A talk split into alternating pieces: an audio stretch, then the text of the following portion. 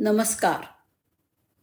गोष्टीचं नाव आहे मायटोकॉन्ड्रिया आणि दीर्घायुष्याचं रहस्य.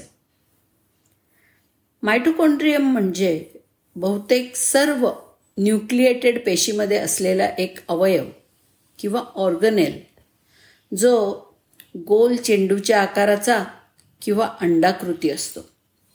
ए टी पी म्हणजे ॲडिनोसाईन ट्रायफॉस्फेट. या रेणूच्या रूपामध्ये ऊर्जा निर्मिती आणि ऊर्जा साठवण करणं हे मायटोकोंड्रियमचं काम मुख्य काम आहे. पेशीची वाढ आणि पेशीचा मृत्यू यावरती या ऑर्गनेलचं नियंत्रण असतं. पेशीतल्या मायटोकोंड्रियांची संख्या पेशीचा प्रकार आणि कार्य यानुसार बदलते. पेशीची ऊर्जेची गरज जर जास्त तर पेशीत मायटोकोंड्रिया जास्त. उदाहरणार्थ जिथे दृष्टीपटल म्हणजे रेटिना तसंच यकृत तसंच स्नायू या पेशींमध्ये शंभर ते हजार इतक्या संख्येपर्यंत मायटोकोंड्रिया असतात तिथे तांबड्या पेशींमध्ये मायटोकोंड्रिया नसतात. म्हणजे तांबड्या रक्तपेशींमध्ये मायटोकोंड्रिया नसतात. कारण त्यांना ऊर्जा निर्मितीची गरज नसते.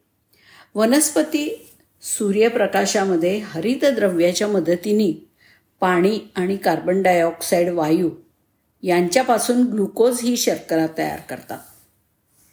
या शर्करेचं मंद ज्वलन पेशींमध्ये मायटोकोंड्रियांमध्ये होतं. त्यांच्या आतल्या पटलावरती या ऊर्जा निर्मिती प्रक्रियेमध्ये आवश्यक असलेली विकरं आणि इलेक्ट्रॉन परिवहन साखळी प्रक्रियेसाठी लागणारी प्रथिनं असतात. त्यांच्या प्रक्रियेमुळेच मायटोकोंड्रियममध्ये ए टी पी रेणूचा रेणूच्या माध्यमातून ऊर्जा साठवली जाते. म्हणूनच मायटोकोंड्रियांना पेशीचं ऊर्जा केंद्र किंवा पॉवर हाऊस असं म्हणतात.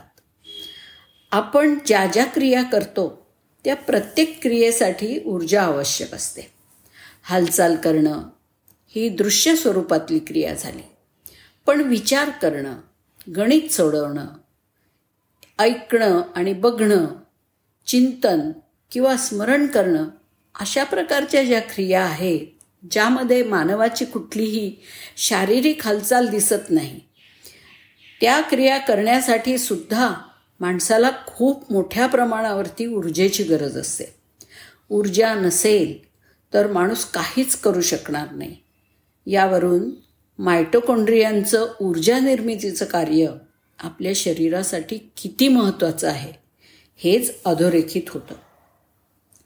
निसर्गात सजीवांची उत्पत्ती झाल्यानंतर त्यांच्यामध्ये हळूहळू उत्क्रांती होत गेली आणि काही सजीवांनी जगण्यासाठी वेगवेगळ्या कला शोधल्या आणि आत्मसात केल्या ज्यापैकी एक म्हणजे ऑक्सिजनच्या सान्निध्यामध्ये शर्करेचं मंदज्वलन करणं आणि त्याद्वारे ऊर्जा निर्मिती करणं. अशी कला ज्यांच्याकडे आहे अशा एकपेशीय सजीवांना गिळंकृत करून दुसऱ्या मोठ्या सजीवांनी त्यांना स्वतःच्या शरीरामध्येच ठेवून घेतलं आणि त्यांच्याकडून स्वतःसाठी ऊर्जा निर्मितीची कामं करून घेतली. या दोन्ही सजीवांना एकमेकांपासून फायदा होत असल्यामुळे ते एकत्रच राहायला लागले. आणि कालांतराने ते त्या मोठ्या सजीवांचे भागच बनले. आपल्या शरीरातील मायटोकोंड्रियासुद्धा दुसऱ्या कुठल्या तरी सजीवाकडून आलेल्या आहेत असं आढळून आलेलं आहे. मायटोकोंड्रियांचं स्वतःचं वेगळं डी एन ए असतं. त्यांच्या जेलीसारख्या अंतर्भागामध्ये त्यांचा डी एन ए असतो. मायटोकोंड्रियमचा स्वतंत्र जिनोम असून त्यामधील सदतीस जनुकातील तेरा जनुक ही इलेक्ट्रॉन परिवहन साखळीतील आवश्यक घटकांची निर्मिती करतात. ऑक्सिजन वापरणाऱ्या रिकेटसिया जीवाणू आणि मायटोकोंड्रिया यांच्या जिनोममध्ये कमालीचं साम्य आहे. या जीवाकडून आपण मायटोकोंड्रिया घेतले असण्याची दाट शक्यता आहे बरं का? बहुतेक सजीवांमध्ये मायटोकोंड्रियमचा वारसा हा मातेकडून आलेला आहे. कारण बीजांड फलनाच्या वेळी शुक्राणूचं फक्त शीर्ष बीजांडात सामावलं जातं. मातेच्या बीजांड पेशीमधील मायटोकोंड्रियांचं नंतर विभाजन होऊन त्या सर्व पेशींमध्ये पेशी विभाजनाबरोबर वाढतात. मायटोकोंड्रियाच्या डी एन एमध्ये झालेल्या म्युटेशन्समुळे किंवा काही इतर कारणामुळे त्यांचं कार्य बिघडलं तर अल्झायमर किंवा पार्किन्सन्स यासारखे विविध विकार उद्भवू शकतात.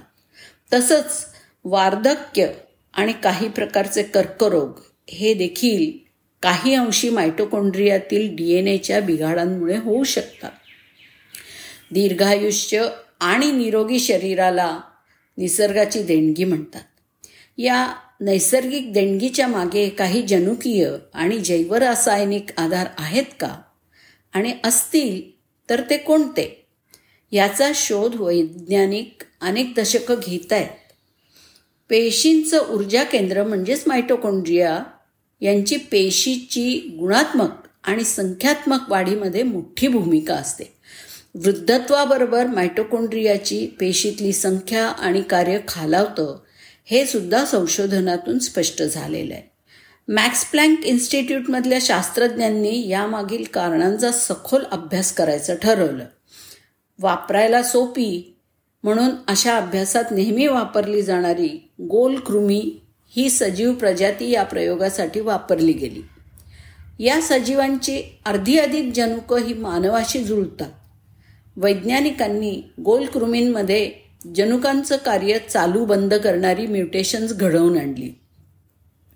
काही म्युटेशन्समुळे मायटोकॉन्ड्रियातील जनुकांचं नियंत्रण आणि अभिव्यक्ती विस्कळीत झाली आणि काही महत्त्वाची प्रथिनं पण नाहीशी झाली. म्युटेशन्स घडवलेल्या गोल कृमींचं आयुर्मान फारच कमी झालं. काही जनुकांमुळे पेशींमध्ये कार्डिओलिपिन रेणूंचं प्रमाण अत्यंत कमी झालं. फक्त मायटोकॉन्ड्रियांच्या आतल्या भागात आढळणारे हे विशिष्ट रेणू त्यांचं कार्य सुरळीत चालण्यासाठी अत्यावश्यक असतात. त्यांच्या प्रभाव अभावामुळे मायटोकोंड्रियांच्या अंतर्गत प्रक्रियांमध्ये अडथळे येतात.